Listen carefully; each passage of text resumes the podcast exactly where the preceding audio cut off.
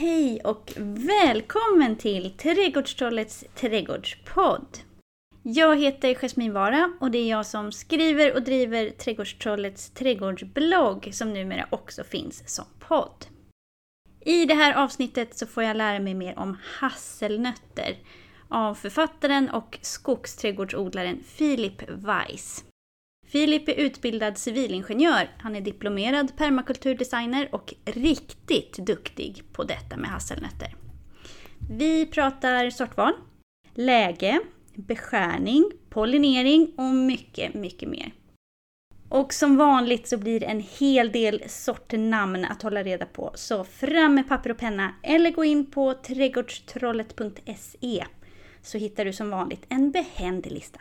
Nu kör vi!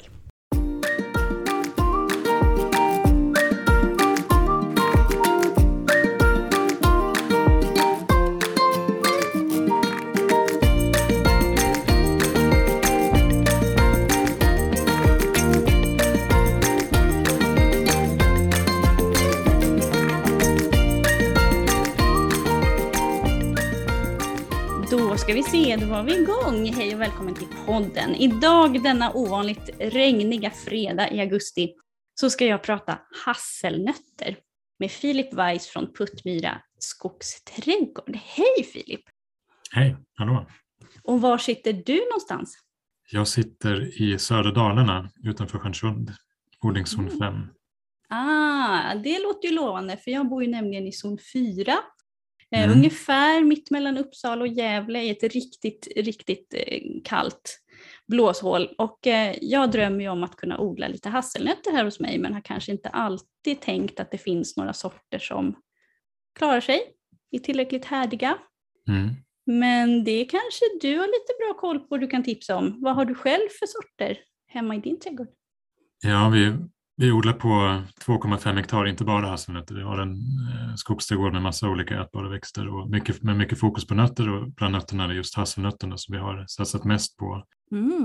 Och jag måste erkänna att jag tappat räkning lite grann, men jag tror att vi har mellan 25 och 30 namnsorter som vi provodlar. Några buskar är 8-9 år gamla och ger ganska mycket skörd och ser ut att bli en fin skörd i år. Jag har börjat skörda faktiskt igen de vilda hasslarna från inhemska hasselbestånd som vi har som pollengivare. Har vi skördat av igen och nu börjar de här storfruktiga hasselbuskarna komma. Och det är ett bra läge som vi odlar på i en sydvästluttning, men det är ändå zon 5 på kartan, och det går att få skörd om man trixar lite grann. Kanske inte varje år, inte lika mycket som man kan få längre söderut, men det går ändå att få ganska bra skörd. I år har det ju varit ganska varmt. Här hos mig i alla fall har det varit ganska torrt, och sen kom det ju jättemycket regn här nu, rekordmycket faktiskt här där jag bor. Vad är liksom bra väder för att odla hassel? Hur är en bra sommar om man ska få en bra skörd liksom? Alltså det är egentligen bara det, ska se vilken ända man ska ta det, men man kan säga att hösten är väldigt avgörande för nästa års produktion, just pollineringen av att flaskhalsen, framförallt i de högre zonerna där det kanske inte heller växer någon vildhassel i närheten, som kan hjälpa till med pollineringen. Hassel har skilda han- och hornblommor, och hanblommorna sprider pollen med vinden och pollinerar hornblommorna. Och bor man liksom någonstans där det finns hassel i omgivningen, så behöver man egentligen inte bry sig så mycket om pollineringen. Men här uppe finns det knappt någon vildhassel där jag sitter lite grann här och var, men det är lite för långt bort egentligen för att kunna förlita sig på dem. Och då krävs en lång och mild höst i vanliga fall för att hanblommorna ska mogna av ordentligt. Man kan tro att de är liksom färdiga och sånt, men de öppnar sig inte på våren för att de fick inte tillräckligt med värme på hösten. Så att en mild september och oktober är väldigt, väldigt bra för nästa års fruktsättning. För då vet man att pollineringen är säkrad. Sen får vintern gärna vara ganska kall och lång konstigt. Det kan man tänka, ja men det är ju märkligt. Men ju mildare vinter man har, och den här väldigt fuktiga vintern som var i fjol var det väl, som det var ingen vinter alls egentligen, det var väldigt blött och milt, plusgrader, alltså för 1,5 år sedan. Då hade det varit ingen hasselskörd heller, för då började våra hasselbuskar blomma i januari. Att de hade fått liksom den värmesumman de behöver för att kunna sätta igång blomningen. De fattade aldrig att det var fortfarande mitt i vintern egentligen. Mm. Och sen blev det kallt efter det. Och så frös blommorna ihjäl eller någonting. Hände liksom att det blev ingen lyckad pollinering. Så att en ganska stabil, kylig vinter, eller en väldigt mild vinter utan frost senare på våren då. Men ja.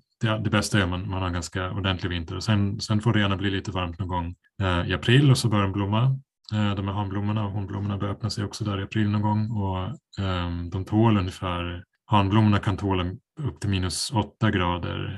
Någonting, ganska mycket även när de har öppnat sig. Och honblommorna kan klara uppemot -10-15 när de är mottagliga för pollenet. Så att de är mycket härliga vad man tror. Sen är det olika sorter, olika härliga, men ungefär så att där går gränsen för dem. Men det är inte helt undersökt hur köldtåliga är just när de öppnar sig och är mottagliga och håller på att pollinera varandra. Det vet man inte exakt hur det är. Men vi har haft ganska kallt här och ändå fått skörd, så det borde vara så ungefär -10 någonstans. Men det är ju jättebra. Jag tänker på persikor, man får ju flaxa ut med fiberduk liksom, var och varannan kväll. Så det är ju jätteskönt om man slipper det. Men hur kommer det sig att du har fastnat så mycket för just hasselnötter och att ni odlar så mycket hasselnötter? Jo, det kommer ifrån mitt skogsträdgårdsintresse där det är väldigt mycket frukt och bär och blad och sånt. Det är liksom akilleshälen lite grann i konceptet, i alla fall i Norden har varit att vad ska man få fett och protein ifrån? Och hasselnötter har mellan 50-70% eller 45-70% fetthalt och 10-20% proteinhalt och är väldigt härdiga. Så bland nötterna tillhör de härdigaste, de säkraste grödorna med ganska stor avkastning per buske och även per hektar om man skulle kolla upp det lite grann. Och dessutom kan man utvinna en matolja ur dem. Det är också en sån där flaskhals generellt egentligen i kallare klimat. Vad ska man få fettet ifrån? Alltså oljan, matolja och sånt där. Och det är ganska lätt att pressa ur även med väldigt enkla redskap, en matolja ur hasselnötter som har samma fettsyresammansättning som olivolja. Ja. Så det använder man faktiskt för att späda ut olivolja i Turkiet bland annat, där man på något sätt förstör inom citationstecken olivoljan eller blanda in det för att få ner kostnaden för att det är någon slags biprodukt den här hasselnötsoljan. Men jag tycker att den har ju otroligt fina smakkvaliteter och så att det är nästan man förstör hasselnötsoljan istället. Men det har man hittat hasselnötsrester och det är ganska svårt att till och med med kemiska analysmetoder skilja mellan olivolja och hasselnötsolja. Därför man har använt det i sådana här förfalskningar. Så det är en otroligt värdefull gröda, plus att man får, i och med att det är en buske som växer ganska kraftigt, så får man både byggmaterial och saker man kan göra ved av eller kol eller vad som helst. Så det är en gröda som man kan bruka på många olika sätt och som sagt lätt odlat och härdig om man håller sig till några enkla knep då. Och vad skulle det vara för knep då till exempel? Har du något? Så det ena är det här med att se till att placera dem på ett ställe där man får en ganska lång varm höst, så att det inte är någon nordsluttning eller en köldficka någonstans där inte solen når fram längre, utan gärna lite högre upp i landskapet, i de kallare zonerna i alla fall, där den första höstfrosten kommer ganska sent, så att de här hanblommorna kan mogna av ordentligt. Och likaså på våren, att det inte blir någon sen nattfrost, att de inte är i någon sån här köldficka. Och sen nästa steg vad gäller väder, frågan om vad är ett bra väder eller bra år för hasselnötter, då är det att man gärna vill att det ska vara ganska regnigt i slutet på juni, början på juli, just när nötterna börjar växa till i skalet där. Då är de väldigt vattenkrävande under en kort period och sen behöver de inte lika mycket vatten. Så att det får gärna regna där vid månadsskiftet. Alltså regn i midsommar är bra för hasselnötter om man säger så. Och sen att se till att man placerar dem i en jord som är ganska lucker helst och hyfsat hög humushalt. Gärna att man blandar in lite jord från ett naturligt hasselbestånd, och man kan fråga markägaren för att ta med en hink med jord här. Så kan man få in lite sådana mykorrhizasvampar som hasseln är beroende av för att kunna överleva på ett bra sätt. Kan man, om det inte finns hassel i närheten, så kan det vara ett bra sätt att få med sig rätt mikroorganismer och helt enkelt få friskare, mer välmående plantor som kan ge en ganska hög avkastning. Och sen är såklart sortvalet är jätteviktigt också, att man köper in rätt sorter. En sista sak med pollinering, också ett viktigt knep, är att om de här namnsorterna kommer ju ofta från Tyskland, Frankrike, USA, England och sånt, där det är mycket, mycket mildare klimat, mycket längre höstar, framförallt där det oktober är den stora skillnaden vad gäller klimat där. Och då är våra inhemska hasslar är ett sån där genetisk skatt egentligen som vi är helt beroende av det här i alla fall för att kunna få en frukt. För här, även om vi får en, vissa år är det milt i oktober, men det kan vi inte räkna med varje år. Och vi har sett att ganska många år så mognar inte de här hanhängna av alls på de här namnsorterna. Och det året som våran vildhasse från ett lokalt bestånd här började blomma, efter det så började vi plötsligt få frukt på alla hasselbuskar. Så den pollinerar alla andra för att den är helt anpassad efter platsen här. Ja, men ja. Så att blanda in vildhassel, åtminstone en busk, gärna några fler, säkerställer pollinering. Så det är väl inte de enkla knepen. Sen finns det en massa andra saker man kan med beskärning och gödsling och allt sånt där för att få lite mer skörd och sånt. Men det viktigaste egentligen är pollinering och sen rätt ståndort, rätt plats att plantera dem på. Ja, då har jag att göra för jag har ju tung uppländsk lera. Härligt. Men trots detta så växer ju faktiskt vildhassel här nästan som ogräs som ploppar upp här och där. Så att, det är ju inte omöjligt i alla fall. Men jag tänker på det här med blommorna och pollineringen som du nämnde. Om man knallar in i en vanlig trädgårdsbutik och ska köpa till exempel havtorn. Då är det ju hanplantor och honplantor brukar man prata om. Är det likadant med hassel eller sitter det på samma? Det sitter på samma på hassel. Men de är inte självfertila. Det finns eventuellt en namnsort som kan vara lite självfertil. Men annars blommar de vid olika tillfällen alltid. Och det kan också finnas någon inkompatibilitet där att de inte kan pollinera sig själva. Så att man behöver blanda. Så att det är minst en vildhassel om man inte bor i hassellandskapet. Och helst 2 eller 3 namnsorter skulle jag rekommendera. För att få någon slags säkerhet. Och vi har också märkt att skörden varierar väldigt mycket mellan olika namnsorter från år till år. Ena året ger den ena sorten ingenting och den andra jättemycket och vet inte riktigt vad det beror på. Även om pollinering egentligen är säkerställd så verkar de vara lite perioder av olika sorterna också.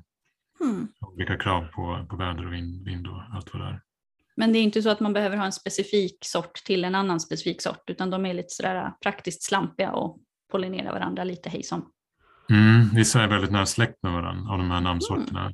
Till exempel finns en som heter Gunsleber, en gammal sort. Och den är moder till Jättena från Halle. Det var Jättena från Halle, en fröplanta av Gunsleber. Så de är väldigt nära släkt med varandra. Så de kan nog inte pollinera varandra förmodligen.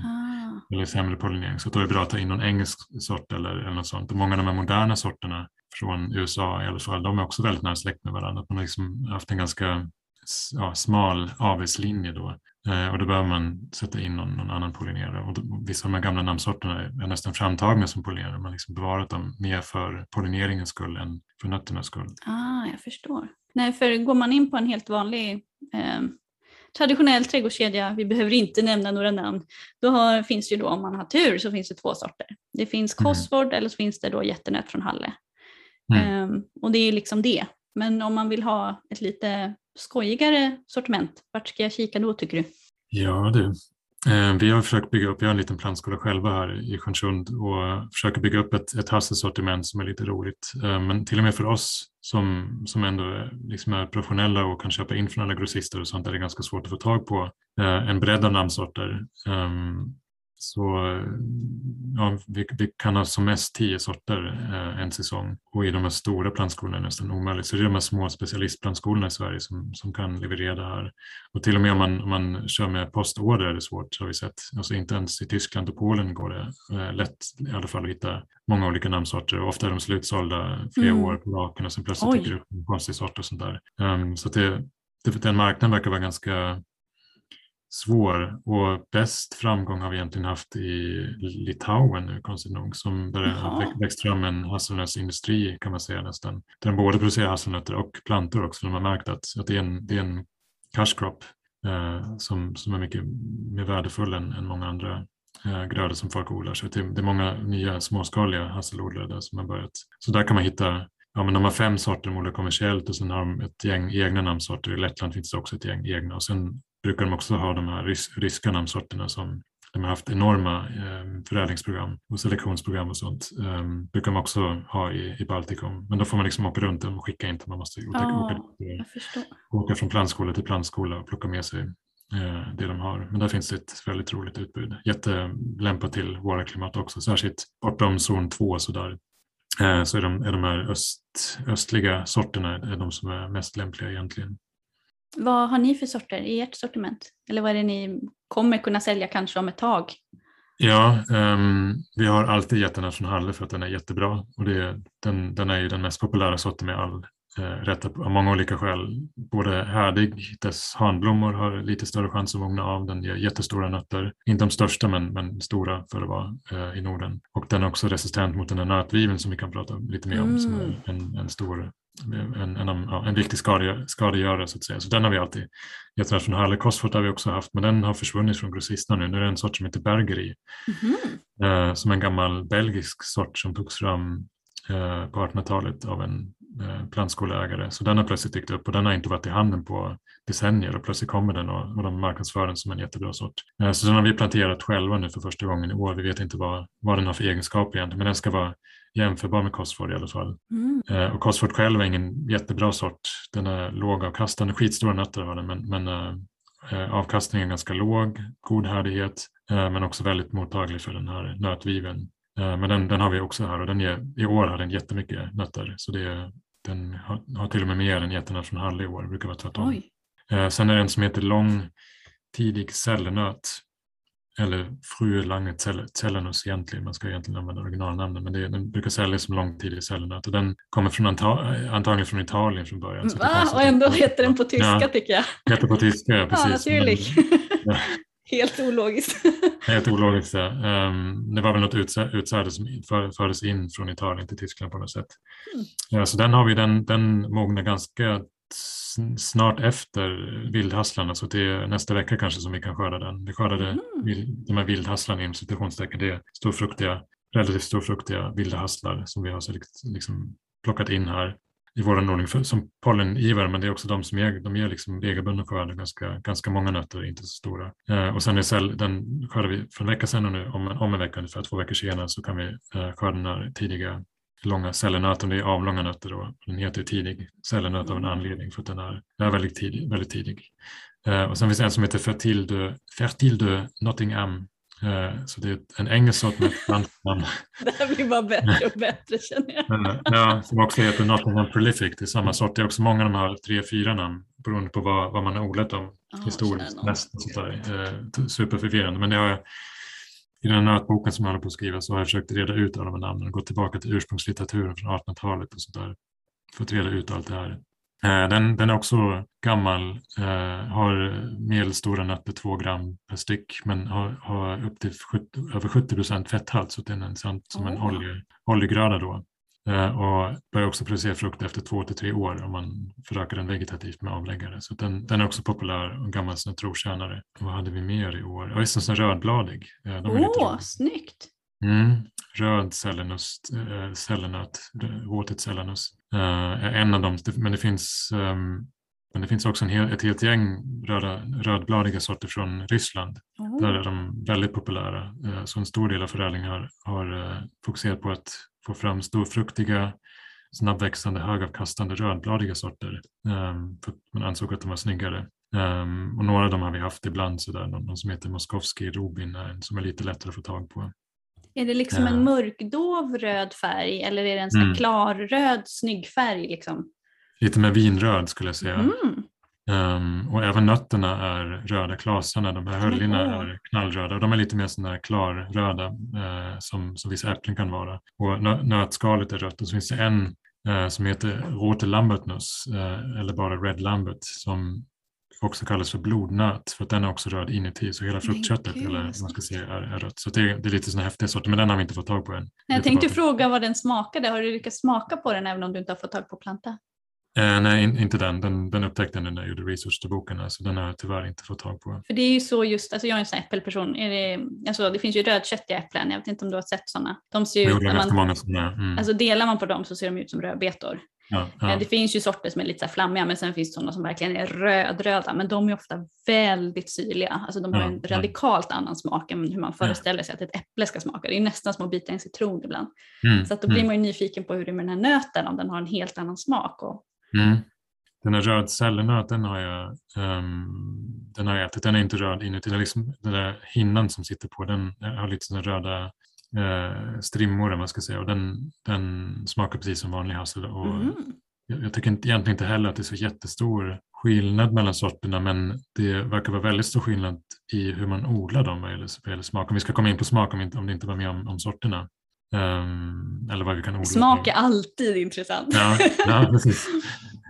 Av vissa beskrivs litteraturen som att den här är inte smakmässigt inte lika god. Vissa har lite så här fadd smak, att det inte är så mycket arom. Men det vi har upptäckt är att jag liksom, min smakresa var att jag köpte hasselnötter på affären, gärna ekologiskt. Ibland på julen var det också oekologiskt. Så de smakar liksom oftast en lite härsknare eller någonting, tycker jag. Mm.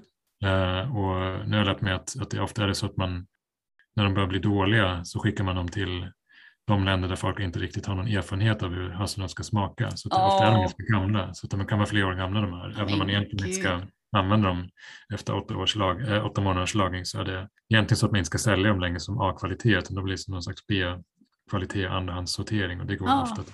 Merry Christmas säger jag. Ja, precis. Och sen började vi köpa direkt från producenterna på olika ställen. En man i Danmark som heter Lars Westergård, som vi köpte av ekologiska storfruktiga hasslar. Det var som en helt ny gröda för oss plötsligt. Wow. Helt annan smak. I Litauen har vi köpt också på marknaden direkt från producenten. Helt annan smak. Och sen fick vi så småningom vår egen skörd. Efter kanske 4-5 år fick vi första skörden. Det var också som ännu en annan sak. Och det påminner mig lite om det här med jordgubbar, som man brukar säga får en helt annan smak i Norden, att de är mer aromatiska än spanska jordgubbar, och det stämmer ju verkligen att det är så. Det verkar vara något liknande med hassel, att de utvecklar mer sötma än hassel som odlas längre söderut. Alltså våra egenproducerade hasslar, alla säger det, gud vilken smak, det har jag aldrig känt, det är väldigt mycket sötma i det. Förmodligen mindre fett, jag har inte kunnat mäta fetthalten än, i år ska torka ordentligt och sen pressa ut olja och se hur mycket jag får ut och sånt där, och för att uppskatta ungefär hur mycket fett det är mot protein och socker och så. Men de känns sötare, de är mindre, mer kompakta, men också smaken är mer koncentrerad. Det är mycket mer hasselnötsarom i de här egenodlade nordliga sorterna, eller inte sorter, men den nordliga skörden här. Och sen kan man få fram ännu mer smak om man rostar dem. Det är många som inte gör det, men sen vi börjar det så får man ju liksom hela smakpaletten där om man rostar dem försiktigt. 145 grader i 20-25 minuter i skalet, så kommer det fram helt nya aromer som är helt underbara. Så det är en häftig gröda på det sättet också. Mm. Ja, verkligen. Men jag tänker, alltså kan man äta dem färska eller måste man liksom torka dem eller lagra dem på något sätt? Nej, nu sitter vi här och... Ja, innan du och jag började prata så satt jag åt alldeles färska hasselnötter från de här vildhasslarna. De är jättekrispiga och... lite mer svårknäckt av att skalet är fortfarande lite mjukt. Man behöver pilla lite mer in så att nöten ploppar ut, men en jättefin, krispig, fräsch smak. Och i ganska många länder så kan man köpa så kallade gröna hasselnötter i affärerna. Och det är som en sån här sensommardelikatess. I Danmark bland annat så kan man köpa dem med höljen på fortfarande, så sitter man hemma och knäcker dem. Men vill man lagra dem till vintern så behöver de torkas, och då är det nya aromer som utvecklas. Och ett sätt att öka lagringsdugligheten är att rosta dem också. Då försvinner vattnet ganska fort och fetthalten ökar då relativt sett, och då ökar lagringsdugligheten. Så det finns olika konserveringsmetoder, torkning eller rostningar är 2 av dem då. Har du någon absolut så här smakfavorit som du tycker är allra godast hittills? Eller topp 3 kanske, som du tycker har blivit liksom godast hittills? Ja, alltså det var kanske, men det är svårt att svara på, för det är lite när man äter dem och sånt där också, men jag tror nog att det var Webbs prize-koppet heter den. En gammal sort som är jättelånga svepeblad, alltså det som täcker över nöten, jag tror det heter svepeblad och sånt där. De är väldigt långa så att nötterna ramlar inte ut själva, man måste skaka ut dem eller pilla ut dem. Tröska ut dem gör man i större skala. Den kan få klasa med 15 nötter i. Även här, jättehäftig sort, inte så höga kastar, men där vill jag minnas att det var något annat i smaken, det var lite rikare arom i den.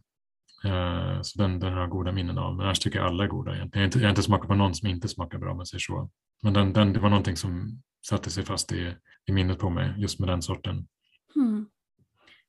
Nej, för jag tänker också, vad är det som gör en bra hasselnötsort till en bra hasselnötsort? Vad är liksom de bästa egenskaperna eller de sämsta egenskaperna? Hur är det man ska tänka när man liksom väljer sorter? Ja, det första tänker jag är utifrån var man är någonstans, vilken härdighet sorten har. Och då är den här Jättena från Halle väldigt härdig, och några av de här baltiska sorterna som jag inte har fått skörd på än, som har namn som är svåra att komma ihåg och sånt där. Säkert svåra att uttala också. Lite svåra att uttala, jag ska se om man kan hitta någon här. Ja, men det finns en som heter Ali som kommer från Estland, det finns en som heter Akra, nummer 5 från Lettland. Så där de är väldigt, väldigt härliga, de är helt beprövade i klimat som motsvarar vårens zon 4 ungefär. Mm. Så det kan vara en ingång om man har härdighetsbegränsningar så att säga, om zonen begränsar vad man kan odla, att man går på de här beprövade äldre namnsorterna eller de här lite nyare baltiska och ryska sorterna och satsa på dem. Och sen är det ju lite vad man är ute efter. Är det pålitlighet? Alltså i litteraturen så är Jättena från Halle en dålig sort för de här konventionella odlarna, för att den är så lite med skörd, så lågavkastande kallar de den för. Och vi fick 3 kilo på en buske. Ja men gud, det är väl bra. Det tycker jag låter bra. Man kan få 10 kilo på en buske om man har sådana förädlat sort, amerikansk supersort, men den skulle aldrig klara sig. Den är inte här. Ja, då blir det jämfört med vad liksom. Ja, jämfört med vad. Så du tänker hellre få 3 kilo än inga nötter. Mm. Med den sorten. Så att det med avkastning kanske är lite överskattat, men ja, de får gärna vara stora så de blir mer lätthanterliga då. Liksom förhållandet mellan skal och kärna är ju mycket bättre i storfruktiga sorter. Även om antalet nötter är ofta mycket lägre på storfruktiga sorter, så kan alltså vikten kärnor per buske kan vara mycket större än på en vildhasse till exempel. Jag minns inte siffrorna exakt, vi räknade varenda nöt 2019 när vi hade lite större skörd. Jag tror att det var 3 gånger mer nötter i antal på vildhassen, men halva vikten och sådär ungefär. Oh, men gud. Ja, så att storlek är bra. Härdighet är ett viktigt kriterium. Pollineringsförmåga hänger ihop med härdighet då. Jättebra om de kan också få lite hanhängen ibland som kan pollinera andra sorter om man har ont om plats och inte vill ha så mycket vildhasslar och sånt. Och sen knäckbarhet är ett kriterium som vissa tycker är viktigt. Och många av de moderna sorterna är helt runda också, så att man ska kunna köra dem genom en maskin som då... Jaha. Att de inte rullar igenom. Om de är långa och platta så kan de liksom, beroende på hur de ligger, kan de åka igenom maskinen utan att bli knäckta. Ja. Så jag tror att mycket så är det bra om det är runda sorter, och där är Jättena från Halle en bra sort igen, eller Barcelona, jag ska se vad heter den egentligen, det är något annat. Echige Barcelona, den är alltså fyrkantig barceloner. Den är kantig men den är ganska rund. Det är också en sån där jättegammal sort från 1600-talet från Spanien som hittat ända hit också, som man odlar mycket i Baltikum under namnet Barcelonski. Som inte är samma som Barcelona. Nej, det hade varit för enkelt om det hade varit samma. Precis, men en av de mest odlade sorterna i världen som man odlar i Kalifornien. Så att det är verkligen djungel med de här sorterna. Men så rundhet är också en sån här grej. Men liksom för den lilla odlingen, självhushålla skalan, då skulle jag bara satsa på, ja, men, har man plats 5-10 buskar kanske, beroende på utrymmet man har, ta de mest beprövade sorterna och kanske någon enstaka experimentgröd om man vill göra det, kanske någon sån rödbladiga och något sånt.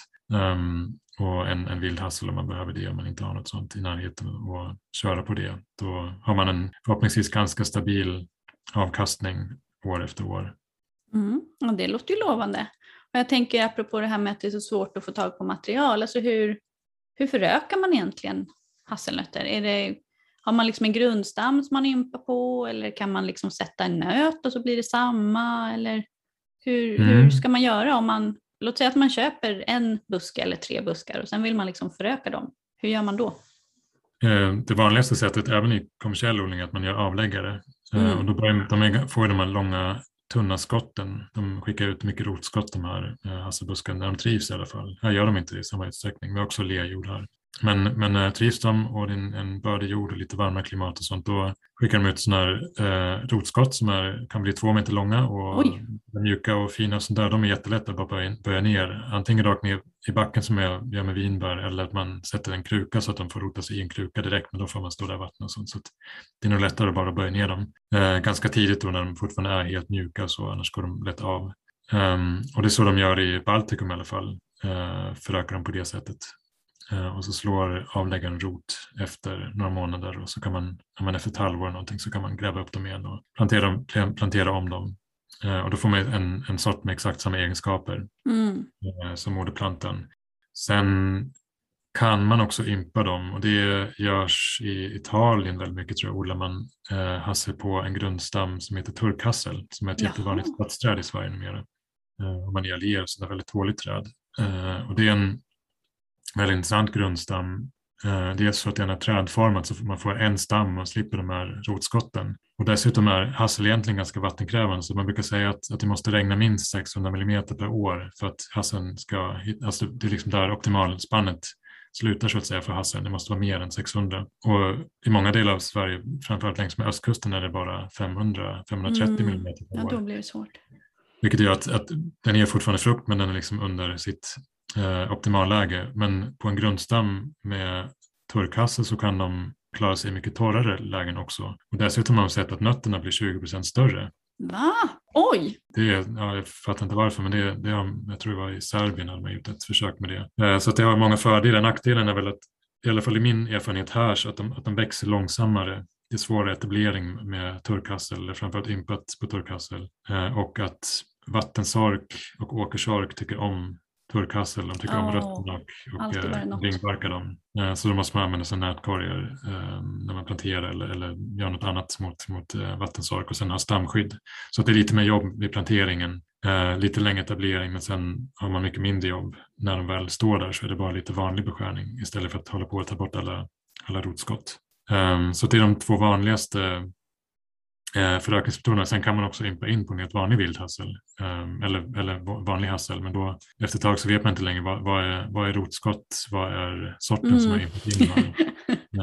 Vad börjar och slutar den? Det görs i vissa kommersiella odlingar görs det när man har koll och stenkoll och tar bort alla rotskott hela tiden, men är det så att man inte orkar med något år och plötsligt är det en massa skott som sticker upp, så vet man inte vad som är sorten längre, så det är inget jag skulle rekommendera att göra. Om det inte är så att man vill ha flera sorter på samma buske, det kan vara kul.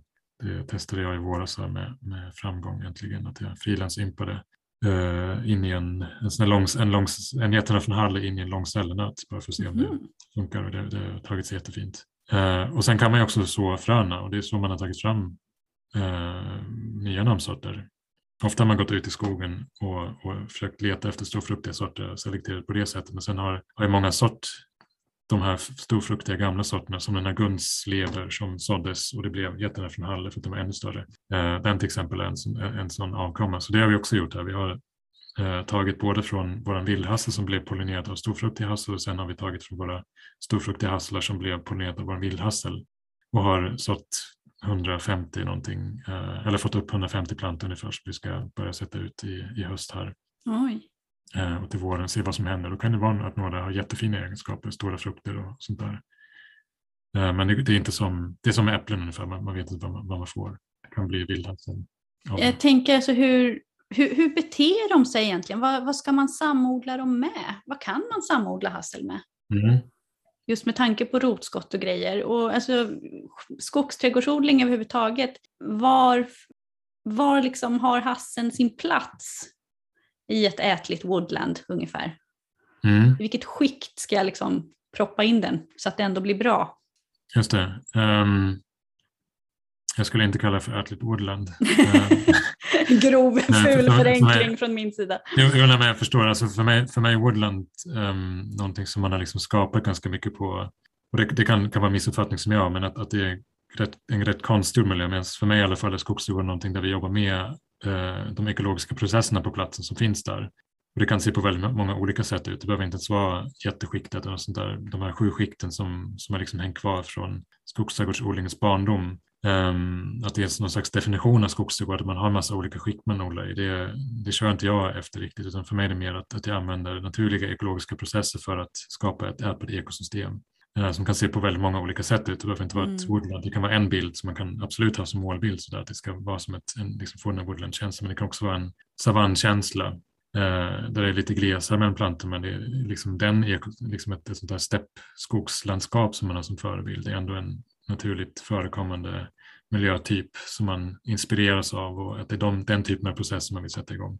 Och där kan hasseln komma in väldigt väl. Jag tänker mycket på de här fina gamla hagmarkerna i hasselbältet i Sverige där man har någon ek och sen ett gäng hasslar runt om, och så är det 6 meter mellan hasselbuskarna nästan alltid. Det verkar vara både planterat och naturligt att det är där det hamnar någonstans. Och så har man kanske lite djur emellan där, om man jobbar i större skala eller mindre skala kan man förtäta det hela lite grann och ha lite olika bärbuskar och annat. Och vi har planterat här ute i den ena odlingen har vi planterat hassel tillsammans med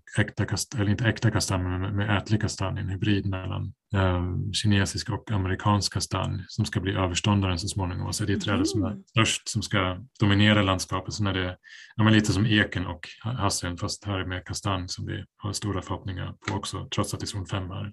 De trivs jättebra här. Och så har vi satt in några plommon emellan där också som funkar bra.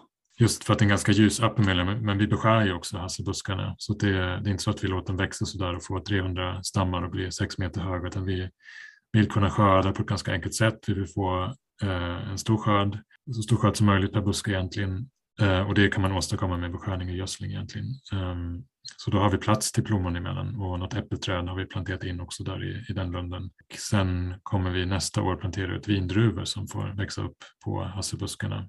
Eftersom de är ganska luftiga och glesa så kan vindruvorna klättra in där, och så får vi ytterligare en avkastning i den här vertikala leden så att säga. Så det finns väldigt många olika uppslag där, och det odlas även kommersiellt i samplanteringar. I USA odlar man just kastanj, svarta vinbär och hassel i samplanteringar.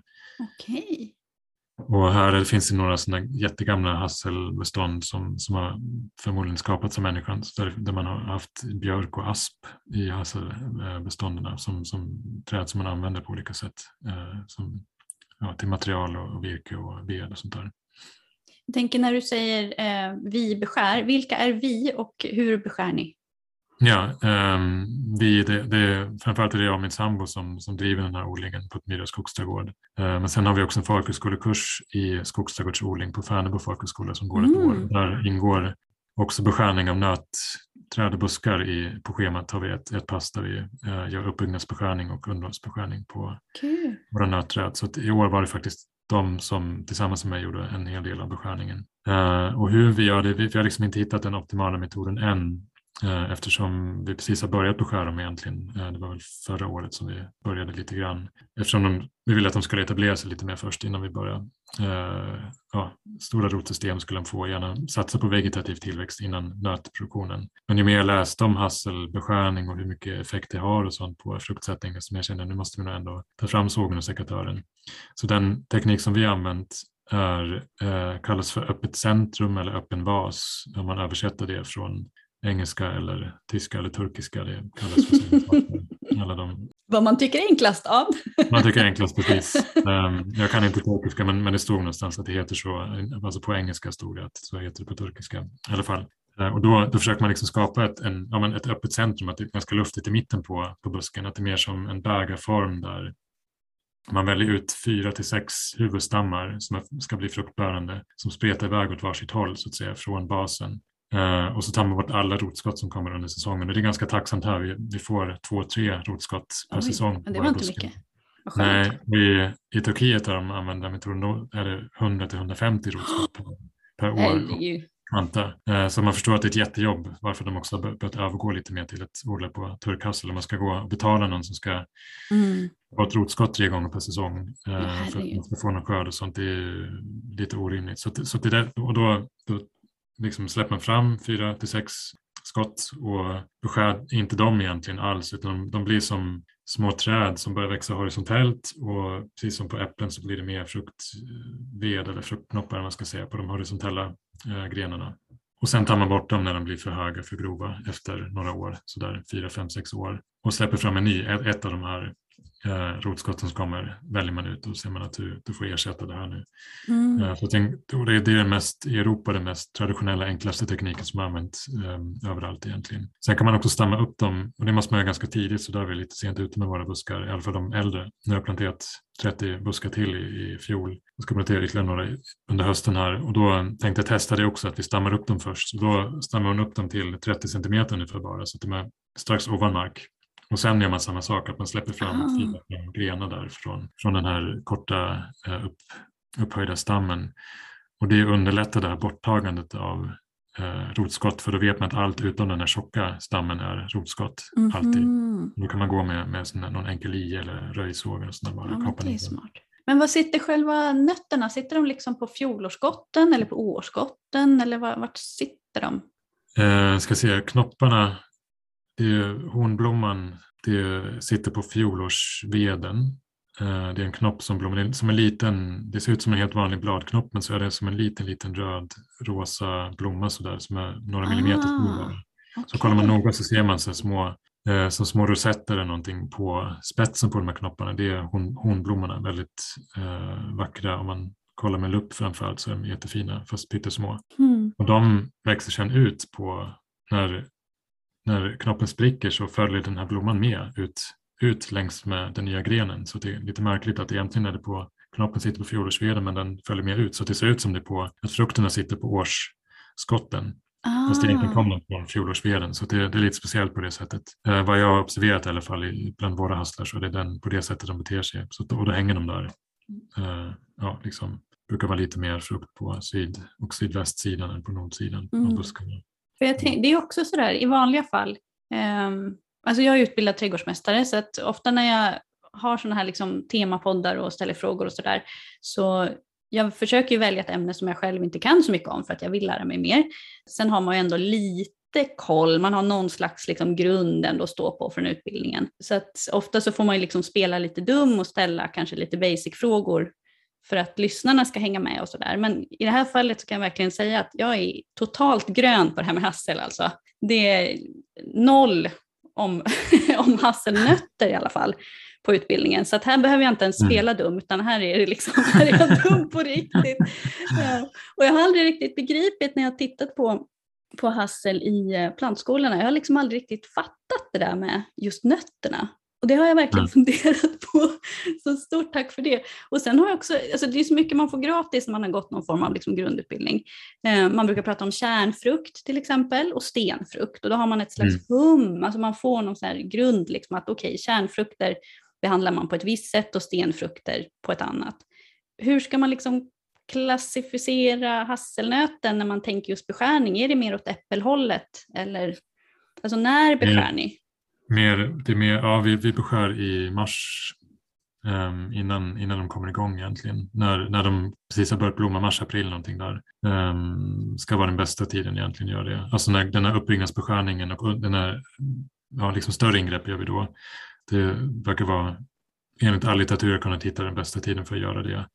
Och sen gör man den underhållsbeskärningen med att ta bort de här rotskotten, gör man under hela säsongen. Men i år har det inte varit så mycket, det var för att det var så torrt i juli tror jag, varmt, att de inte kom igång med det. Sen kan de ibland få för sig i mitten på september, nu ska jag skicka ut ett rotskott som är 2 meter högt. Det har de gjort också. Och så växer 2 meter på 4 veckor och sådär.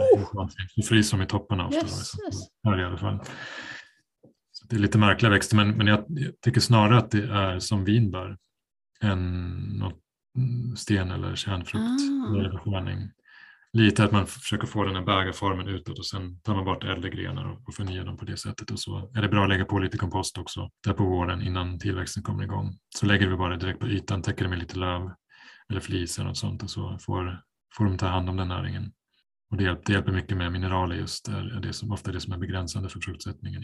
Ja, vad är det ni brukar liksom, ofta så brukar man ju säga, men det är kvävegödsling på våren och sen är det höstgödsling på hösten, och då menar man ofta just alltså kvävefattigt mineralgödsel. Hur tänker ni när ni gödslar? Gödslar ni lite hela tiden, eller hur ska man liksom mata en hassel på bästa sätt? Vi lägger faktiskt ut våran hushållskompost på våren, inte varje år utan ibland sådär en liter per planta och sånt där, för att hålla dem lite bättre vigör. Och sen samlar vi in allt urin också, både från skogsträdgårdarna vi besöker och sånt där, och här från hemmet, och det vattnar vi med på hasslarna, och det verkar de gilla. Det trivs de av, och vi är ganska försiktiga med det för att vi ändå får bra fruktsättning, vi får lagom mycket tillväxt så att det inte blir för mycket kväve. Men just med kväve ska man vara lite försiktig med, alltså för att många sjukdomar gynnas av lite för mycket kväve, av de här svampsjukdomarna framförallt. Så att det är bättre att ge dem för lite kväve och mer mineralgödsel, för det kan motverka svampsjukdomar och gynnar fruktsättningen då. Ja, vad är det för sjukdomar egentligen? Du nämnde öronvivel förut som en skadegörare. Finns det mer? Nötvivel, förlåt. Ja, det är den värsta. Den Den finns inte här i Dalarna än, men hos dig borde den finnas. Nordgränsen går någonstans där mellan Gävle och lite söder om Gävle tror jag går det. Norra Uppland är nordgränsen för den. Och den, det är den som är, det är huvudorsaken till nästan all pesticidanvändning i hela världen i hasselnötsodlingar. Den härledes till den nötviven som lägger sina ägg på våren i de unga nötterna, och så är det en larv som kläcks inuti där som äter upp nöten inifrån och sen äter sig ut genom skalet och låter sig, den bara släpper och ramlar ner på marken och så borrar sig ner marken upp till 4 decimeter ner tills under hasselbusken, så kläcks den igen på våren och flyger iväg och lägger ägg och parar sig. Men alltså 4 decimeter ner, det låter som att det är svårt att liksom få bukt med den när man väl har fått den. Precis, och det som man gör i kommersiella odlingar som inte vill hålla på med pesticider, det är att man behandlar marken antingen med nematoder med en svamp som angriper de här larverna, och då måste man vattna ner det här medlet. Så det är ganska mycket vattning på hösten gör man det tydligen, efter att larverna har börjat krypa ner, och det är efter skörden i princip så gör man den behandlingen. Och det vet inte om det skulle gå för tag på sådana preparat i Sverige, det är Italien och Slovenien och sånt här, så att man använder det. Det man kan göra är att man släpper in höns. Det har inte undersökts vetenskapligt vad jag kunnat hitta, men de tycker om larver. Då får man släppa in dem precis under den tiden som nötterna börjar mogna fram där och börjar bli mogna. Det är timing som är grejen. Timingen, så att de kan ta larverna precis när de har börjat hoppa ner, för de är ganska långsamma i att gräva ner. Och har man ganska många höns runt alla hasselbuskar just då i september någon gång, slut på augusti, början på september, fram till slut på september, då borde man kunna minska antalet nötvivel eller för till nästa år. Och sen ska man också kunna lägga ut, om man har få buskar, någon pressändning under bara, då kan de inte bara se ner, och då kan man bara liksom ett smörgåsbord för fåglar och sånt som kan komma och äta dem, eller hönsen om man har det. Och sen kan man också välja resistenta sorter. Det är egentligen det som jag tänker är smartast i det läget. Då allra enklast. Kommer den här jättena från Halle in igen, den här fantastiska sorten, för att den har så pass tjockt skal. Man har sett i någon studie att ju tjockare skal och ju snabbare skalet tjocknar på våren eller på försommaren där, desto mindre nötvivel är det. Och jag ska bara dubbelkolla, men jag tror att det var med jättena från Halle var det bara 0,6% av nötterna som var angripna av nötvivel i ett område där det fanns hur mycket nötvivel som helst där man borde hassa kommersiellt, men bara 0,6% av nötterna hade det på den sorten, medan Cosford hade 25%. Och sen är det är egentligen bara Clark, en amerikansk sort som jag inte har lyckats få tag på än, Clark och jätterna från Halle, som är de sorterna som är utvärderade av de som fungerar i vårt klimat. Sen finns det en massa italienska sorter som också är framtagna eller klarar nötvivel väldigt bra för att de har tjockt skal. Så där finns det mycket att utforska fortfarande, vilka fler sorter som klarar sig. Och eftersom vi inte har nötvivel och inte vill introducera den här, så kan inte vi göra den forskningen. Så det hoppas jag att någon av lyssnarna som lever i nötvivelområdet skulle kunna försöka testa lite sånt och undersöka olika sorter utifrån det perspektivet. Skulle vara en bra grej. Hur är det med hasselnötter i provodling? Vet du det? Har du någon aning om hur det ligger till där? Nej, vad jag vet så la man ner det här på 60-talet i Sverige. På Balsgård fanns det en provodling, och det hade inte heller varit så intressant för oss egentligen. Det är så mycket växtmaterial långt söderifrån som man testade där för det klimatet som ändå är väldigt olikt klimatet i stora delar av Sverige, så vad jag vet finns inget idag. Men det finns ju som sagt i Ryssland enorma arealer. Har man de satsar ju på ett helt annat sätt. Alltså på ett helt annat sätt. Jag tror det var 300 000 plantor de selekterade ifrån i ett av de här programmen. Det var en kvinnlig växtförälder som gjorde ett sådant där jättefältexperiment på 60-70-talet. Hon har tagit fram de flesta namnsorterna som finns i handeln idag. Var hon tagit fram, och sen i Baltikum finns lite försök. Sen finns en del hobbyodlare i Finland också, några vänner till mig som har lite projekt. Vi kommer sätta ut våra hasslehall i en ny nötodling som vi håller på att starta upp med några grannar här. Cool. Och se om vi kan ta fram en egen namnsort som är anpassad efter det här klimatet, de här förutsättningarna med de generna som finns här, som vi då har korsats in i de här storfruktiga sorterna. Men det är väldigt modest, det är bara några 100 plantor. Vi skulle ändå behöva sätta ut 10 000 minst. Ja, det är det där med tid och pengar också. Ja. Hur mycket man vill, det är inte alltid man hinner med heller. Nej, sen är det Monilia som är en annan sjukdom som man kan få, och det är framförallt om man gör väldigt fel plats för sin odling. väldigt fuktiga, täta bestånd sådär, en fuktig svacka eller, alltså där luftfuktigheten är väldigt hög, så kan man få en sån här svamp som heter Monilia coryli. Hur är det med hasselgallkvalster då? För Monilia tror jag att alltså, det är ändå en ganska vanlig liksom. Mm. Men nötvivel tror jag inte de flesta har i sin trädgård redan liksom, utan, men kvalster är ju jobbigt alltså. Precis, det är inte så jättefarligt. Hasselgallkvalster, den angriper då nästa års knoppar. De liksom äter sig in på något sätt och sen så de blir liksom bara så här, blir helt uppsvällda på våren men kan inte slå ut. Det blir som helt missbildade knoppar. Mm. Och då kan man också använda sådana rovkvalster som man kan använda som man sprutar på knopparna, vet när man gör det på våren eller hösten för att bli av med dem. Men det enklaste som man har sett i sådana försök är att man bara klipper bort de här angripna grenarna. Som med vinbär, att man klipper bort dem. Ja, det är samma sak där. Man klipper bort dem och helst ska man bränna upp dem då i sådant fall. Och, då, eftersom de är så livskraftiga, de här buskarna, framförallt när man är lite äldre, så det kan vara bra de första 2 åren att man kanske ändå använder kvalster. Men om det skulle vara lite svaga buskar, men verkligen ge dem allt de behöver de första 2-3 åren så att de kan bygga upp ett robust rotsystem och ha en bra tillväxt. Då kan de här hasselgallkvalsterna inte göra någon större skada egentligen. Så det är inget större problem. Sen finns det några nya sjukdomar som inte har kommit till Sverige än. Så att de håller sig borta också som är rätt besvärliga kommersiella odlingar. Fy, alltså det finns ju 1 miljon sjukdomar saker och ting kan drabbas av, men fördelen med att någonting inte är så jättemycket odlat är ju just att du har liksom inte sjukdomarna heller hunnit få fäste på något vis. Nej. På samma sätt i alla fall. Men hur det, alltså jag tänker, är hasselnötter arbetskrävande eller liksom hur arbetsintensivt är det att odla hasselnötter? Är det mest de första åren och sen är det ganska soft? Eller är det liksom samma intensitet ungefär för alltid? Det är lite vad man har för upplägg för det hela också. Ofta får man ut mer om man lägger in mer. Jag är ganska lat av, eller jag hinner inte egentligen. Jag skulle gärna vilja lägga mer tid på mina buskar. Så jag kör den här beskärningen. Det tar inte många minuter att göra det. När man väl har kommit in i det så är det bara egentligen 1 gång per år som man tar bort något skott eller så.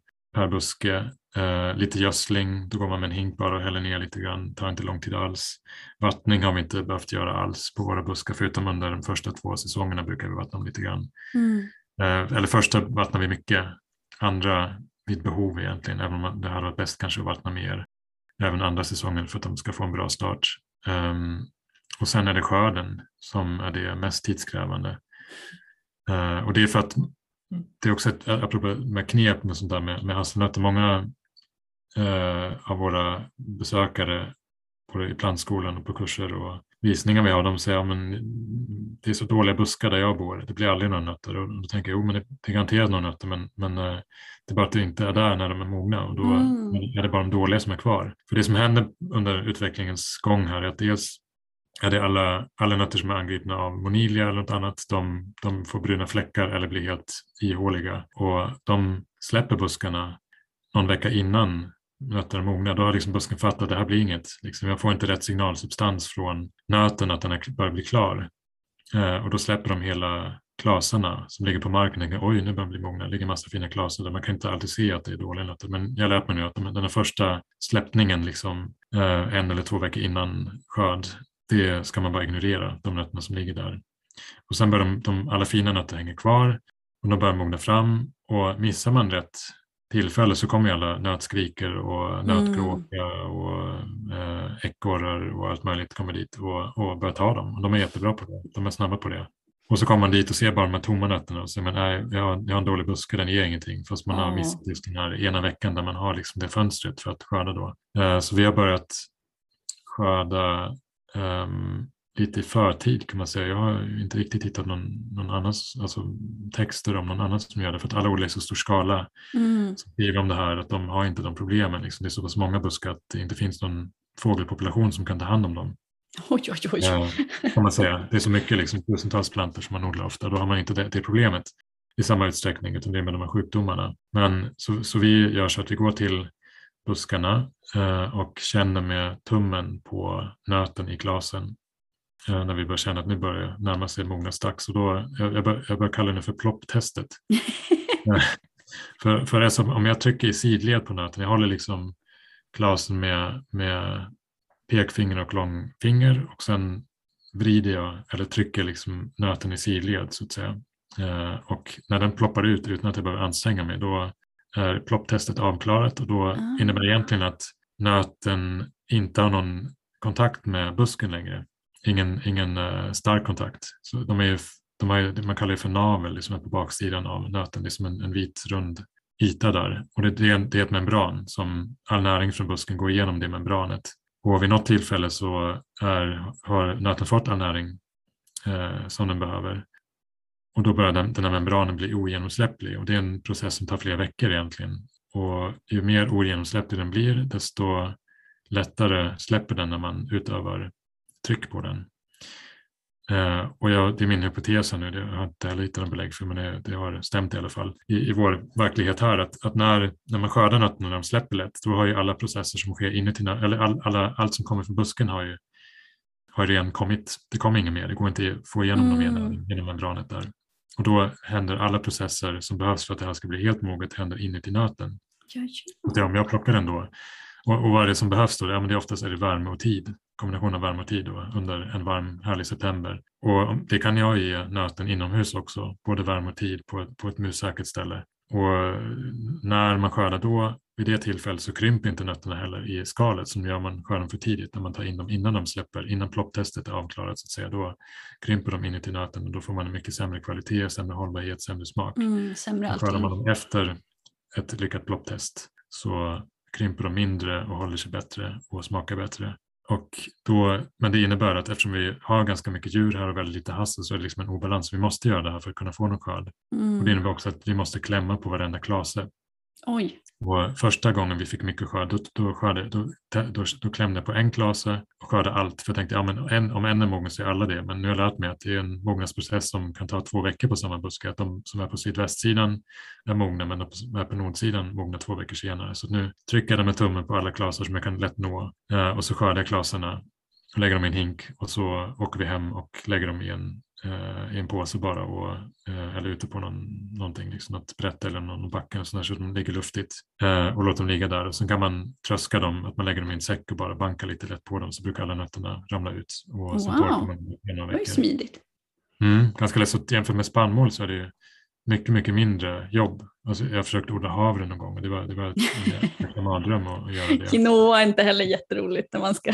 nej, precis. Också. Så det är så mycket processande med alla sädesslag och mycket markberedning. Och här är liksom en perränggröda som är helt skötselfri egentligen. Alltså, visst, man får lite mer när man beskär, men egentligen ska man inte behöva något annat än att ge dem lite ljus. Man behöver inte gödsla dem, de är ändå skörd. Visst, de ger mer när man gödslar, men det är så lätt skött hela vägen.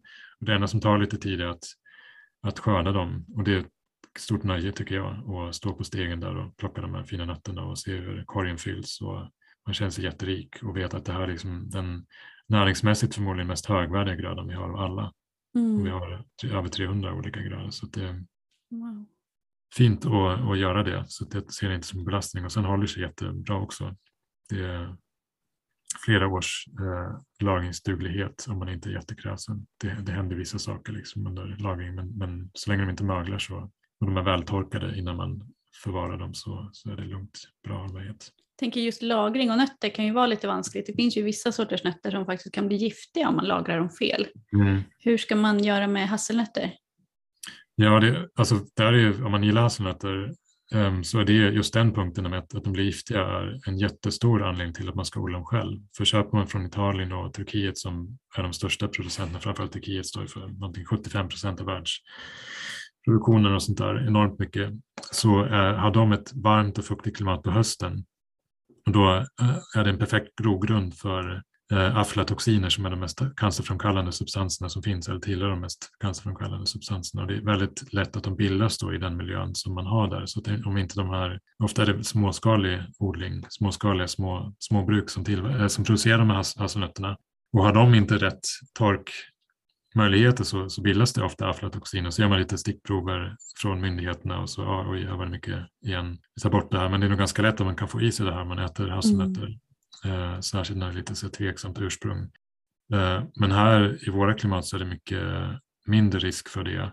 Så jag tycker man ska lägga dem bara i ett luftigt, torrt rum med mycket luftcirkulation och ha dem där tills de har torkat klart, och det kan ta allt från 3 veckor till 3 månader. Och traditionellt i Sverige, det har funnits en väldigt levande nötkultur i Sverige just kring hasselnötter. Det har växt naturligt med röddagar, hasselplockardagen till exempel i september någon gång, som fanns på Öland, där alla drängar och pigor fick ledigt en dag för att plocka så mycket hasselnötter de ville. Oj. Efter att bönderna hade varit ute och plockat. Ja, jo, men ändå. Förlåt, men ändå. Och där var det så att man la dem i säckar och hängde upp säckarna på vinden. Och så tog man fram dem till jul och visste man nu är de färdigtorkade. Och så hade man fått fram en arom. På västkusten i Bohuslän så gjorde man istället så att man grävde ner dem i sanden och bädda in dem i mossa, lövnäver, bitar. Och så plockade man fram dem några månader senare. Och till och med Carl Linné noterade på 1700-talet att musnötter är de godaste. Och de gör precis så där, att de lägger dem liksom inbäddade i mossa under marken. Det var liksom ett sätt att härma hur mössen förvarar nötterna. Och då är det inga giftigheter som bildas, varken om man hänger upp dem på vinden eller om man gräver ner dem i sand någonstans på ett mussäkert sätt. De är ju kluriga små djur det där. Att efterapa naturen är ju sällan dåligt. Alltså finns det något dåligt, men vad är liksom nackdelarna med att odla hasselnötter? Finns det några nackdelar förutom att det är svårt att hitta bra planter? Eller spännande sorter i alla fall. Ja, jag är pollenallergiker så för mig är det ett helvete att gå runt och beskära dem. Åh, nej!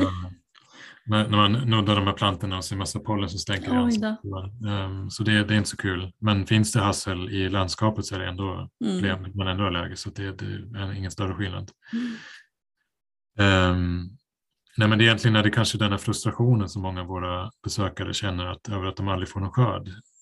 Så det kräver den här närvaron löpande. Så att odla hasselnötter på distans är ganska svårt. Utan vi är ju där varje dag och kollar liksom och klämmer på de här nötterna och på alla buskar, och vi har ganska många buskar. Jag tycker det är jättehärligt, men jag tycker man inte det är härligt så kan det vara lite svårt. Men en fördel med att det var något år som vi missade en del av skörden för att vi var bortresande och sånt där, då ploppade upp plantor istället på väldigt bra ställen. Där fåglar hade grävt ner, det är framförallt nötskrikan som gräver ner enstaka nötter lite här och var. Då fick vi nya plantor som var från våra egna moderträd och sånt, eller moderplantor, så det var ju fint också. Nej, nackdelar vet jag inte riktigt. Det är väl att buskarna kan bli ganska stora och inte så vackra jämfört med många andra. Alltså estetiskt är det inte den mest tilltalande växten kanske så för många. Men den miljön som har många buskar så blir en jättevacker sån här pastoral känsla över det också. Så det är lite vad man gillar för någonting, men jag kan inte se några riktiga nackdelar. Hur är det med höstfärgen då? Vad får de för höstfärg? Gult. De är röda. Förblir röda egentligen, så blir de lite brunaktiga. Ibland kan de få lite så här, lite med knallröda färger också. Det kan vara lite med temperaturen som spelar in där. Jag tänker på alltså prydnadshassel, då är det ofta den här ormhassen man pratar om med vridna grenar och sådär. Och det är, om man har lite drag av estetfascist i sig, finns det liksom någon sort som du tycker är extra snygg av de som ger ätliga nötter utan blad på? Finns det någon som har extra vacker bark eller sådär? Inte vad jag vet. Det finns säkert någon varierad sort någonstans, men jag måste erkänna att jag är ganska ointresserad av ren bara estetik, så att jag håller i första hand på avkastning, och så får de gärna vara lite snygga också, men jag för mig inte sett någon sån där med varierade blad i alla fall. Men de rödbladiga tog sig fram, inte för att de, alltså för nöten i första hand, men för att de skulle vara snygga i trädgården och sticka ut lite grann. Och sen har de dessutom stora nötter och odlas kommersiellt. Så det är lite spännande kombo där. Och det är en hel rös med sådana. Ofta är de hybrider mellan den europeiska hassen och den asiatiska hassen som heter Corylus heterophylla, som växer vilt i Sibirien. Jag ska se om den hade ett svenskt namn egentligen, heter den kanske sibirisk hassel. Ja, sibirisk hassel heter den på svenska. Corylus heterophylla. Heterophylla betyder att bladen inte är samma, utan bladen ser olika ut på olika buskar och varierar ganska mycket. De har ibland sådana lila streck eller mönster på gröna blad och sånt. De är ganska läckra. Så de har man korsat in för att öka härdigheten egentligen ibland. Få in ännu härdigare gener då, som man korsat av med storfruktiga sydliga hasselsorter. Så de är ofta ganska läckra. Jag kan ju tänka mig också att om man, alltså om man blandar, alltså om man inte vill ha den här gröna gröten som ju är liksom ett så här riktigt designmässigt faux pas, om man nu har en liten villaträdgård och liksom vill åstadkomma något som ser lite så här småtrevligt ut, så kan man ju alltid blanda, alltså rött och grönt och så ser man ändå skillnad på vilken som är vad på något vis. Ja, sen kan man ju också som sagt samplantera. Jag tänker på körsbärskornell, en sån växt som växer jättegärna tillsammans med hassel. De har ju supervackra höstfärger, de har de här fina blommorna på våren, på barkvist med gula blommor, och får fina bär som är röda eller gula. På hösten ungefär samtidigt som hasslarna mognar, så då får man ju den här, liksom, de här kontrasterna. Så det har vi också satt med våra odlingar. Plus pimpernöt har vi samplanterat också med hassel som en annan nötbärande buske som växer vilt på Balkan och ända in i Polen någonting. Jättegammal kulturväxt med supersnygga blommor på våren, såna vita långa hängande som luktar som citron. Som citrusblommor ungefär. Läckligt. Och så får man en nöt som man kan äta omoget i juli som smakar sockerärta. Wow! Och jättevacker bark har de också. Så det går att blanda upp de här lite halvtråkiga hasslarna och liksom få ett finare uttryck också, om det är det man tänker på eller behöver. Alltså, vad odlar ni mer för slags nötter? Om man vill liksom få så lång nötsäsong som möjligt, om man, låt säga då att man är, det är många som är mer intresserade än någonsin av självhushållning, att man vill odla så mycket ätbart som möjligt, men man vill inte ha all skörd på en gång, utan man vill ha lite hela tiden. Vad kan man då blanda in? Har ni provat valnötter till exempel, eller andra nötter? Precis, vi har ganska mycket fokus på äkta valnöt också. Det är inget som man enligt allmän kunskap kan odla här egentligen, men det finns ett gäng äkta valnötter som växer utanför Sundsvall, Örnsköldsvik och sånt där som ger frukt varje år, som härstammar från Vitryssland från början. Alltså växtmaterialet från ett förädlingsprogram där. Och jag åkte dit med ett gäng kompisar 2018 och köpte med mig en massa utsäde från det här förädlingsprogrammet på äkta valnöt. Och de bästa blommade ett år efter sådd. Wow. Plantor som började blomma, de var 20 cm höga och hade blommor redan. Nej, men gud, hoppla. Och de klarar sig jättefint på friland där. Jag har planterat ett 10-tal sådana och har ytterligare kanske 20 som ska ut på friland så småningom. Så vi testar nu liksom vilken ålder är den bästa för att plantera ut dem så att man får mest utväxling. Och här har vi en som växte ett år, 1 meter i år bara. Gud. Jättefint skott uppåt och har massa blomanlag nu också. Jag har sett på när den börjar vintra in jättefint. Så det är en häftig genuppsättning. Sen har vi några andra äkta valnötter från andra provenienser. Vi odlar hjärtvalnöten, 2 av dem som vi har blommade för första gången i år. Gav ingen frukt tyvärr för att de var lite osynkade, men de är på god väg nu. De är 8 och 7 år gamla tror jag. Får hjärtformade nötter som... Det är nära släkting till manchurisk valnöt som många känner till. Men den här har slätt skal och helt jättformade nötter. Jättevackert träd, jättegod smak. Så där räknar vi, om det inte blir något oår nästa år, att vi kommer kunna få första skörden där med lite hjärtvalnötter. Men när mognar de då ungefär? Om man ska liksom föreställa sig att man bygger liksom en nötskörd liksom tajmingsmässigt. Yes, så man har ju pimpernöt först egentligen. För den kan man äta mitt i sommaren. Sen har man hasselnötterna efter det som börjar mogna i augusti ända in i oktober beroende på sort. Så man kan ju också genom sortval förlänga hasselnötslången väldigt mycket om man inte vill ha för mycket skörd på en gång. Valnötterna börjar mogna beroende på sort också sista veckan i september till slutet på oktober någonstans. Inte här i vinter, nästan i slutet på oktober, men längre söder kan man få en ganska lång säsong. Sen har vi kastanjerna som vi också testar. Där är långt kvar innan vi kommer få någon frukt. De är alldeles för små plantorna och har inga blommanlag och sånt. Men där... De mognar någon gång i mitten på oktober kanske. Och ibland samtidigt som valnötterna, så det kan vara lite överlappande. Sen har vi ekarna som jag har blivit allt mer intresserad av. Som jag har börjat använda mycket i matlagningen och så. Som jag skrivit om mycket i den nya nötboken också. Ett långt kapitel om vilka arter som är lämpliga att odla här. Men då skördar vi liksom de vilda här. Det finns en del förvildade ekar här som vi skördar. Och lakar ur tanninerna och bakar bröd och gör biffar med ekollan. Wow. Bitar sådana här grovhackat liksom. Och det är också ungefär samtidigt som äkta valnöt. De kan man liksom väldigt lätt samla in med en sån här rulluppsamlare. Man kör liksom en sån där, det är som en nätboll på en pinne som man rullar på marken. En del gör ju det för att plocka upp äpplen, vet jag. Ja, precis. Det finns olika storlekar, precis. Och det finns en som är anpassad till hasselnötter som funkar jättebra på ekollan. Och så lägger man dem bara på hög. Man ska väska dem där så att inga djur går in på dem i vanliga fall. Så man kan lägga dem och glömma dem. Liksom. Bara man ser till att de inte möglar och håller dem lite torrt, så kan man ta hand om dem mitt i vintern sen när allt annat är processat som är lite känsligare. Sen odlar vi, just mitt emellan där, så har vi nöttallar. Alltså det är sämratall, Men gud vad häftigt. Giristall och dvärgtall och koreatall också, 4 olika arter som vi odlar som inte har gett, dvärgtallen har gett skörd en gång. De andra har inte börjat ge skörden och det, de räknar 15-20 år till första ordentliga fruktsättning, men de är jättevanliga i norr om Uppsala hela vägen upp, så långt upp man kan komma nästan, där det bor människor, så var det ett jättevanligt sån här prydnadsträd, blåa barr, stora fina vackra träd. Ju kallare det är desto vackrare blir de egentligen, kan man säga. Och de producerar kottar som mognar i mitten på augusti.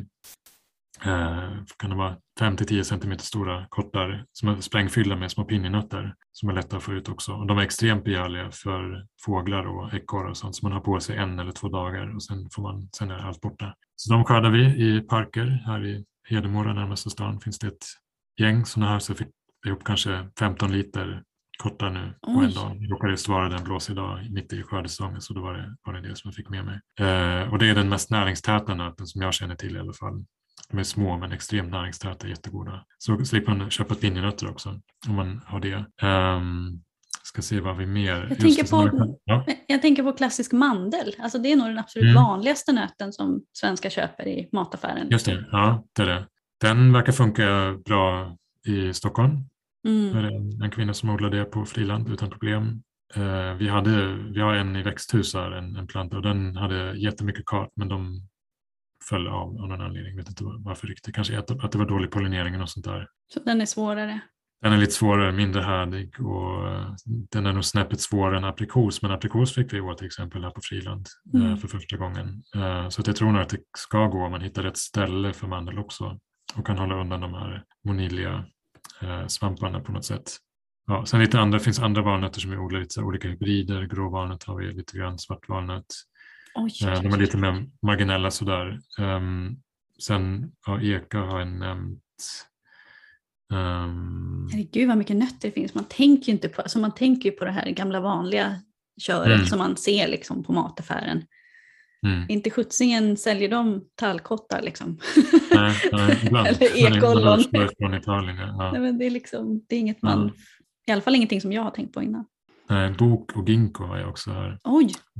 Och hickory, det har jag stora förhoppningar om. Hickorynötter är de godaste tycker jag. Men av alla nötter. Och det finns i Bergianska trädgården i Stockholm finns det jättestora gamla hickoryträd som är fertila och ger skörd nästan varje år. Väldigt små nötter. Och det tar ganska lång tid innan man får första skörden. 30 år säger man från... Hoppla, då får man inte ha bråttom. Nej, de är väldigt så bördiskrävande, de har liksom rörligt markvatten, jättedjup matjord för att trivas som bäst. Men då fick jag kontakt med en man i Litauen som verkar vara lite extrem nötodlare. Och han har fått skörd efter 3 år. Han ympar hickory på en grundstam som heter bitternötshickory. Den är lite härdigare och där det är som zon 3 där han bor ungefär motsvarande. Han får skörd efter 2-3 år från sina ympar och han har till och med fått skörd på pekannöt i Litauen, så det är ganska häftigt. Så dit ska jag åka om 3 veckor. Spännande. Jag ska på honom och se vad vi kan lära oss av honom här för våra förutsättningar. Så vi har faktiskt planterat ett gäng hickoryträd, men de står och stampar lite grann. På friland eller i växthus? Friland.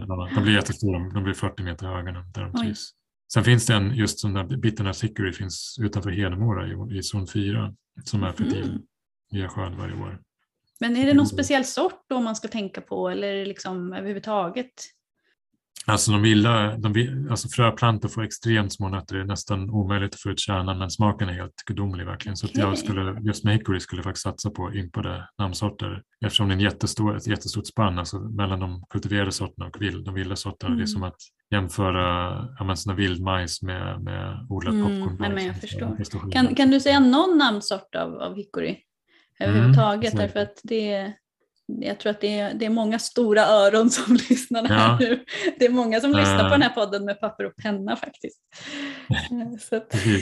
just pekan kanske inte ska gå in på, för den är verkligen obeprövad än så länge. Men en som man tror mycket på är skidbarkshickory. Ibland har jag tagit upp dem. Det finns spånbarkshickory och skidbarkshickory ett ögonblick. Just det är spånbarkshickory. Carya laciniosa heter den. som växer ända upp till Quebec vilt då. Oj. Så den är väldigt härlig. Och då finns en sort som heter Henry som är lite vanligare, skitstora nötter. Alltså den är 10 gånger större. Nötterna som jag köpte från Kanada, utsädet från Kanada som jag köpte, de är 10 gånger större än Carya laciniosa från Europa. Så att det är en verkligen stor fruktig namnsort. Så den kan man få tag på i alla fall. De andra är lite svårare. Ja, det finns Keystone och Stevens och Totten och sånt där heter de. Men de är lite svårare att få tag på. Sen finns det Karyovata skidhickory. Det är den vanligaste av de här. De är extremt ovanliga, men det är ändå den mest odlade i Norden. Där finns en sån som heter Granger, som alla säger är den bästa sorten, men det är lite oklart hur här den är. Och den har en kärnandel på 35-40% och det är väldigt högt för att vara hickory. Och även joder med i har en hög kärnandel och ska vara ganska härlig, även om inte den härligaste bland de här. Så den kan man få tag på, men där finns det jättemycket mer att utforska, så jag har faktiskt beställt en del plantor av den här odlaren i Litauen som jag ska ta med mig in på den namnsorter som vi kommer testa här i ett lite varmare läge där det finns mycket vatten, för de är extremt vattenkrävande. De behöver egentligen 1000-1500 mm regn. Och kära ätternes. Gärna intill någon bäck eller sånt där. Det finns rörligt markvatten. Då går de vidare bra. Jag är bara så lycklig över att man inte behöver ha växthus för att odla nötter liksom, överhuvudtaget. Ja, just det. jag har ju inget växthus och jag odlar på friland i som 4, så att jag är ju jättelycklig att det liksom. Men om man nu ska odla någon nöt i växthus, vad är det då? Typ mandel? Det är mandel då. Ja, det är mandel. Pekan kan man testa det. Den här odlaren i Danmark, Lars Westergård, han får skörd tydligen i sitt växthus på mandeln. Okay. Så det är ett bra alternativ. Då får man beskära dem ganska hårt, för de pekan kan ju också bli 30-40 meter högt. Hoppla, eller så får man ha ett jäkligt stort växthus men på några våningar. Ja, många våningar. Åh, kära hjärtanes. Jag hör här nu, alltså jag har ju 2 grannar. Jag har en granne som älskar sina, notera att jag säger sina i plural, gräsklippare, och sen har jag en annan granne som har en härlig grävskopa som jag pratade med tidigare här, och han var väldigt snäll och vänlig och slutade gräva just när vi skulle prata. Men nu hör jag att han har börjat igen och mina rutor skallrar här faktiskt i mitt lilla kontor där jag sitter. Ja. Men vi har ändå pratat i över en timme nu. Gud vad jag har fått lära mig, jättekul, och jag brukar alltid avsluta med samma fråga till alla mina gäster nästan. Och det är det någon fråga som du tycker att jag har missat? Vad vill du prata mer om, eller vad önskar du att trädgårdsmedia ville ta upp mer? Vad saknar du liksom i trädgårdsdebatten? Ja, det är egentligen allmänt att sprida nötkunskap, kan jag tycka att det varit ett väldigt underrepresenterat ämne. Vissa har ju försökt ibland att skriva lite om hasslar och sånt, men det jag har ju någon sån dröm om det ätbara landskapet, att när vi här på landsbygden är vi omgivna av granmonokulturer och tallmonokulturer egentligen.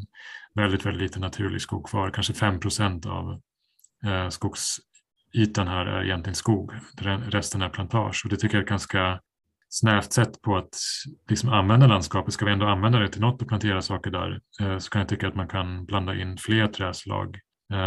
För det är ändå ingen natur som skapas i de här plantagerna, till exempel med ek som ändå är ett inhemskt träslag, med hassel, får mer multifunktionella landskap där man också kan gå in och plocka nötter till exempel och inte bara svamp. Och det skulle kunna göra väldigt mycket för vår självhushållningsgrad i Sverige, för kosten överlag. Det är väldigt högvärdig kost, och det är kanske inte så att man ska odla massa nötter kommersiellt och sälja på affären, utan det kanske är med det här att sprida dem i landskapet och uppmana folk och uppmuntra folk att också gå ut och skörda där. Då får man ändå lite allemansrätten kanske lite, men något sånt ser jag, liksom, har jag ambition om, men att vi behöver prata med nötter och få in dem i vår kosthållning och få in dem i vårt medvetande, att det inte är något som är exotiskt som man måste köpa från andra länder, utan det kan vi odla här, och jättemånga olika nötter som kan odla. Och även i stadsmiljö våga satsa ännu mer på nötter. Det finns så mycket ekar, och turkassel är jättevanligt, gråvalnöt är jättevanligt och sånt där, men att utöka andelen nötträd i urbana planteringar också skulle vara kul. Och då måste man börja prata nötter. Och många är rädda för nötter för att folk kan vara allergiska mot dem. Just ja, det är ju någonting som jag inte ens tänkte på här. Nej, och de flesta som är nötallergiker vet om att de ska inte äta nötter och så, men det finns en otrolig rädsla bland vissa i alla fall kring att ha nötter i stadsmiljö. Men då tänker man ofta hassel och inte valnöt och så. Mm.